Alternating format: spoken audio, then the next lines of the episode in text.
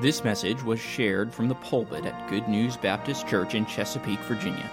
For more information, visit us online at goodnewsbaptist.org.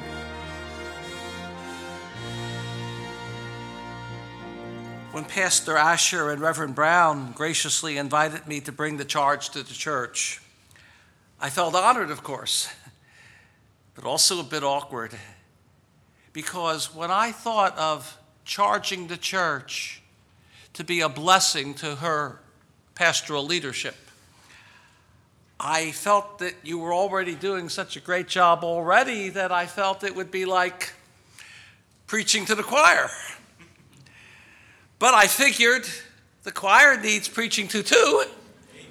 And we all need to be exhorted and encouraged in the good things of God, so we'll proceed. The one question I'd like to answer in these few moments is, how can we strengthen Kevin's hands for God's good work? How can we strengthen Kevin's hands for God's good work and hold them up for the battle as Aaron and Hur did for Moses? And I'm not sure I'll have time to develop all these points, but let me at least share them with you. Revere Kevin's calling. Recompense Kevin's labors. Respect Kevin's time alone in the Word and on his knees. Respond to Kevin's messages. Renounce negative criticism against Kevin. Refresh Kevin's heart with words of encouragement. And remember Kevin and his family in prayer, believing, I'm in a little bit of trouble, but I can't use it as an excuse. I was going to go by the pulpit clock, but I noticed it stopped. But then I saw a clock up there. This dumb watch, if I put it on the pulpit, I can't hold it upright, and then it's hard to see, but I'll try to go by that back there. I thought I had an excuse there for a second, Pastor Asher. No matter how much time a pastor gives me, and I've been given a lot of time, but I feel like the Egyptian mummy pressed for time, but better not go by this clock. First of all, revere Kevin's calling. First Thessalonians 5, 12, and 13. And we beseech you, brethren, to know them which labor among you and are over you in the Lord and admonish you, and to esteem them very highly in love for their work's sake. A number of years ago in America, a pastor was sometimes called parson. You remember that song, Winter Wonderland? In the meadow we will build a snowman and pretend that he is Parson Brown. He'll say, are you married? And we'll say, no, man, but you could do the job while you're in town. The word parson comes from the English word person, and it means the personage. There was a time in America where the pastor was respected as the person and the moral and spiritual leader of the community. I was attending a meeting where a Christian lawyer was talking to pastors and lay leaders about whether they should incorporate as a church back in the 90s. And I still remember what that Christian lawyer said. He said, if we were living back in 1900, we wouldn't be meeting, because back then nobody would have ever thought of breaking into a church or trying to sue it. We have become so terribly secularized in America. And when I see what's happening in higher education, I feel that higher education has been badly lowered. Men ever learning, and I'm not even sure about that, and never coming to the knowledge of the truth. 106 out of the first 108 colleges and universities in America were founded for the purpose of Christian education, and their primary goal was to train people for church and mission ministry. The very first, Harvard, was founded in 1936, and its motto was for Christ and the church. And its express purpose, according to its charter, was to train well-qualified Puritan ministers that, according to its charter, would be able to serve the Puritan church as well when the ministers who came over from England would be lying in the dust. Harvard is a far cry from that today. In the early years of American education, The number one field that people went into when they graduated was the pastorate and missions. In fact, as late as 1861, 25% of all college graduates in America went into the pastorate or into the mission field. But when they did a survey in 1980, only 0.6% of matriculating freshmen even named clergy as why they were going to school. And I would say to you, in the words of Scripture, how are the mighty fallen and the weapons of war perished? How is the gold become dim? We need to honor the ministerial calling and honor men who answer it.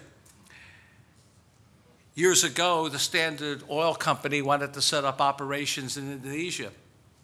And they heard about a veteran missionary who knew the country well, and they thought he would be a great representative. And they said, name your salary. Nothing will be too much. We want you to serve in this capacity. And they named a large salary, but he refused. And they said to him, well, if that's not enough, just tell us how much it'll be. And the missionary said, the salary's big enough, but the job isn't big enough. We need to remember, as we support Kevin, that the greatest work in the world is the work of the Lord. We need to revere his calling. We also need to recompense Kevin's labors. First Timothy 5:17 and 18 says that let the elders that rule well be counted worthy of double honor, especially they that labor in the word and doctrine. For the Scripture saith, thou shalt not muzzle the ox that treadeth out the corn, and the laborer is worthy of his reward. In other words, honor involves honorarium. And we don't want to be saying amen to prayers like that of a dear old deacon years ago who said, Lord, send us a young man who's humble and poor. We'll keep him humble, Lord, and you keep him poor. There are too many church members across our state who believe that their pastor works only one day a week, and on that day, too long. But Paul said, know them who labor among you. The ministry is hard work of the best kind. First Timothy 3:1 says, this is a true saying. If any man desire the office of a bishop, he desireth a good work. And the pastorate is a good work, but never forget, it's work. A third consideration. Respect Kevin's time alone in the Word and on his knees. We were talking at the council about one of the important functions of the deacons, among many, is to free the pastor up so he can give himself to prayer and to the ministry of the Word. I think too often in independent Baptist circles, and I think this was even more of a problem back in the 60s and 70s, but I don't think we're over it yet. I think that the average independent Baptist thought that the pastorate was a cross between a supersonic salesman and a wheelin' dealin' corporation CEO. Attract a lot of people, do all kinds of things, build something of an empire. Get talented people in to forward the program. If they do, great. If not, there's the door, and we'll find somebody better to replace them with. Not a lot of emphasis on pastoral nurture, but all kinds of empire building and which pastor could outdo the other. Not wanting to judge hearts, but it seemed like there was too much carnal competition. And I don't believe that's the biblical concept of a pastor. I believe there's an emphasis on getting alone with God and then being able to minister the things of God to people, publicly and privately. Jeremiah 3:15 tells us what God's idea of a pastor is. And I will give them pastors according to mine own heart, who shall feed them with knowledge and understanding. I believe that's a pastor after God's own heart. Amen. I believe that that's what churches should be looking for in a pastor. Now, I'm aware of the context in Genesis 3:15. It's millennial. The word pastor or shepherd is broader than a New Testament local pastor. It's referring to all who will rule under King Messiah in the millennium and exercise pastoral stewardship to people. But I think it can certainly be applied to a New Testament pastor. And what is a pastor according to God's own heart? One who feeds God's people with knowledge and understanding. I think in Ezra 7:10, a pastor or a Christian worker has a great threefold outline for his life. And that threefold outline is study, practice, and teach. For Ezra had prepared his heart to seek the law of the Lord, study, and to do it, practice, and to teach in Israel statutes and judgments, teach. Another way I think you can encourage Kevin is to respond to his messages. We read in Acts 17:11 that these were more noble than those in Thessalonica, in that they received the word with all readiness of mind and searched the scriptures daily whether those things were so. Paul praises God in First Thessalonians 2:13. Why? He says, "For this cause also thank we God without ceasing, because when ye received the word of God, which ye heard of us, ye received it not as the word of men, but as it is in truth the word of God, which effectually worketh also in you that believe." It's a big encouragement to pastors when the word of God is received aright. In fact, James 1:21 and 22 tells us how to listen to a sermon. It tells us what to do before the sermon. Lay apart all filthiness and superfluity of naughtiness. It tells us what to do during the sermon. Receive with meekness the engrafted word, which is able to save your souls. And it tells us what to do after the sermon. But be ye doers of the word, and not hearers only, deceiving your own selves.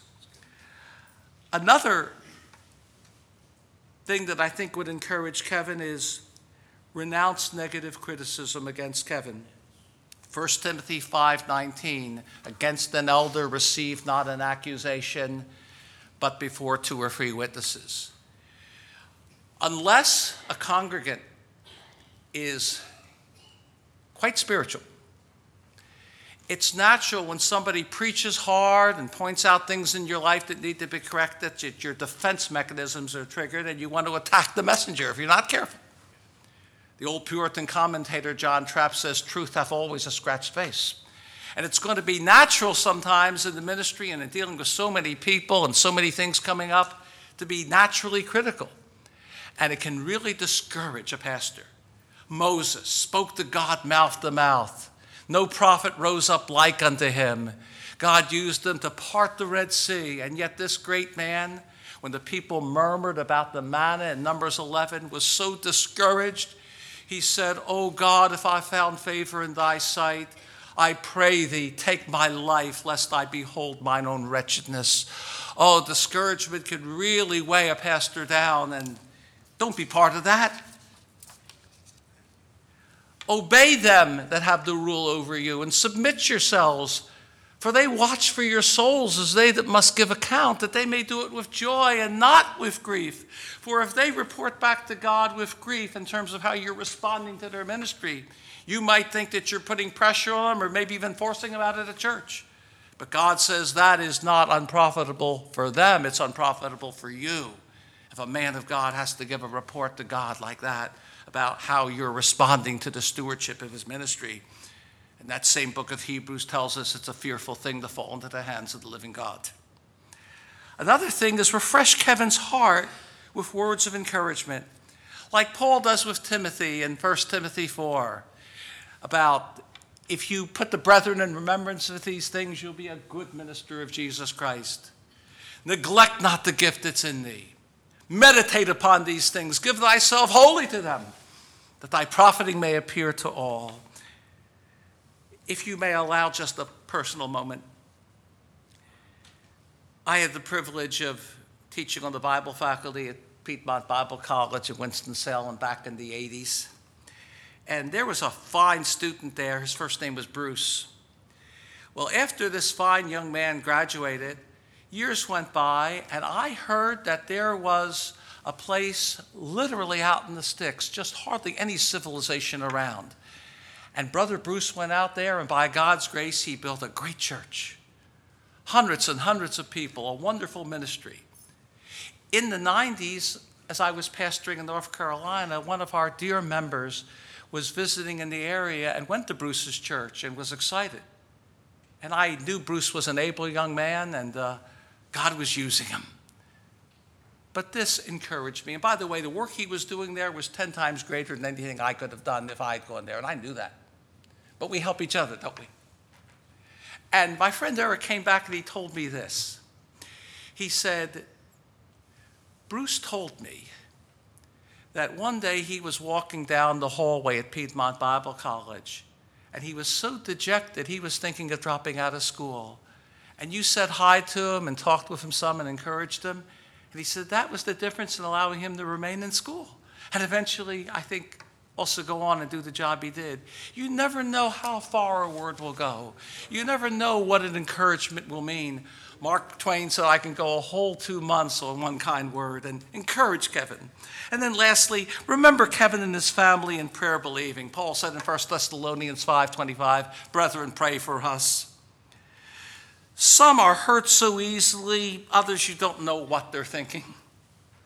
Some barely speak to you, others are ready to bite your head off. Some have no sense of humor, others take kidding too far. Some have no time for you, others want all your time.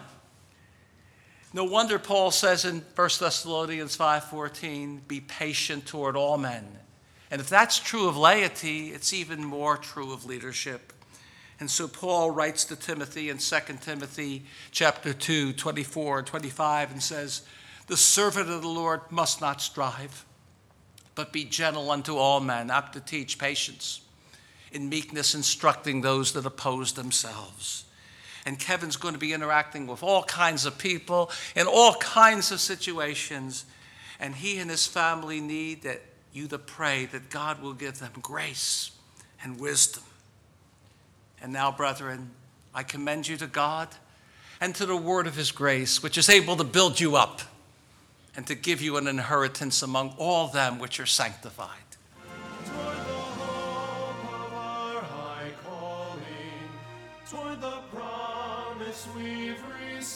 Thank you for listening. If you have questions about your relationship with God, or you would like to know more about the ministry of Good News Baptist Church, please visit us online at goodnewsbaptist.org or call us at 757-488-3241. We encourage you to share this message with others. We trust your heart was challenged as you listened, and God's Word has had an impact on your life, as together we strive to show forth the path of life.